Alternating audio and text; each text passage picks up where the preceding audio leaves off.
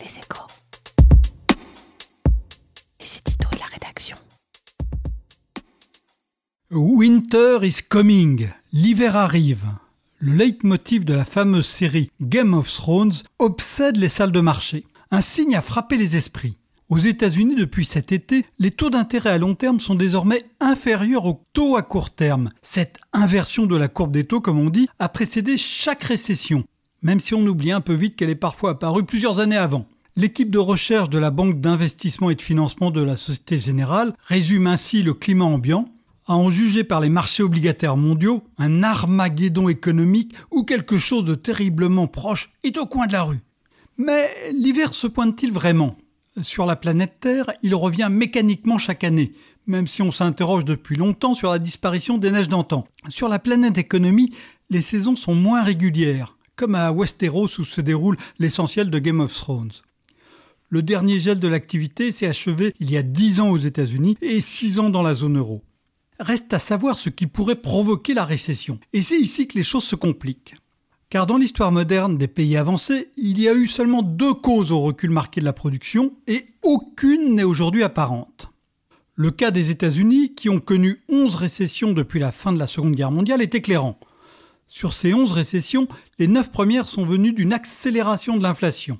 La figure typique, c'est le double recul de l'activité au tournant des années 1980, quand Paul Volcker, le président de la Réserve fédérale des États-Unis, a monté les taux d'intérêt jusqu'à 20% pour éradiquer la poussée des prix induite par le choc pétrolier de 1979.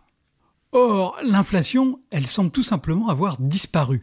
Les prix américains à la consommation augmentent de moins de 2% l'an, malgré un chômage au plus bas depuis un demi-siècle.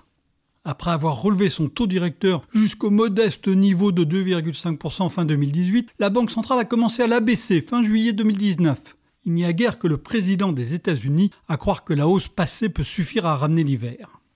Dans un seul des neuf épisodes induits par l'inflation, la hausse des prix a été assez violente pour casser à elle seule la croissance. Sans intervention de la Réserve fédérale, c'était lors du choc pétrolier de 1973. Mais personne ne se hasarde aujourd'hui à prévoir un quadruplement brutal du prix de l'or noir. Il faut alors se tourner vers l'autre cause, celle qui a provoqué les deux dernières récessions, un krach financier. En 2000, éclatement de la bulle Internet qui fit chuter la production des États-Unis. En 2008, éclatement de la bulle immobilière sur fond d'emballement des prêts entre banques qui provoqua la grande récession de 2009. Voilà pourquoi tout le monde cherche aujourd'hui la prochaine bulle. Sauf que cette quête est difficile. Dans les années 2000 se tenait chaque année au forum de Davos une session cherchant à détecter le prochain crack. Aucun des éminents orateurs n'a prédit un enchaînement ressemblant à celui de 2007-2008. Et comme l'État tire tout de même les leçons des catastrophes, toute crise financière est différente de la précédente. Le crack Lehman avait fermenté dans une frénésie de prêts entre banques. Depuis, les autorités leur ont imposé d'épais coussins de protection et leur font passer des stress tests. Une bonne partie des prêts risqués s'est enfuie dans le shadow banking, un système qui est dans l'ombre, mais où chacun assume en principe ses pertes en les répercutant sur les investisseurs, le risque systémique est en principe moindre, même si les banques prêtent de l'argent au fond. Le plus grand risque bancaire aujourd'hui visible, c'est la Deutsche Bank. Engluée dans les délires de sa banque d'investissement, la grande banque allemande enchaîne mauvaises nouvelles et dirigeants impuissants. Trois PDG en quatre ans. Mais la première leçon tirée du drame Lehman Brothers, c'est qu'on ne laissera plus jamais une grande banque faire faillite. Alors, eh ben, l'inquiétude se porte sur les autres emprunteurs. L'endettement des étudiants américains, par exemple, atteint désormais 1600 milliards de dollars, davantage que celui des prêts immobiliers subprime en 2007. Mais le marché des prêts étudiants est très encadré. Les entreprises, elles, ont beaucoup emprunté pour avoir du mal à rembourser en cas de ralentissement sévère, notamment aux États-Unis et en France. Les prix de l'immobilier sont entrés en zone rouge en Allemagne et aux États-Unis, selon des calculs récents du CEPI, un organisme français qui travaille sur l'économie internationale. Dans les pays émergents, les multinationales ont financé leur fabuleux essor à crédit et les déficits courants fragilisent la situation. La Chine a emprunté comme jamais. Les États avancés ont accumulé une dette sans précédent en temps de paix. Sauf que, sauf que, aussi élevées soient-elles, toutes ces montagnes de dettes ne coûtent presque rien tant que les taux d'intérêt sont presque nuls. Et du coup, les observateurs vont plus loin. Ils s'inquiètent d'une crise qui ne viendrait pas de l'inflation ou de la finance. Le choc pourrait être politique. On pense au protectionnisme de Donald Trump. Il pourrait aussi être purement économique. La hausse des prix pourrait tuer le marché de l'immobilier. Un excès passé d'investissement en aciérie, en usines automobiles, risque de se traduire par une purge Les signes d'une récession industrielle se multiplient d'ailleurs dans les pays avancés. Nous n'avons pas fini d'avoir peur du prochain hiver, même si nous ne savons absolument pas d'où il viendra.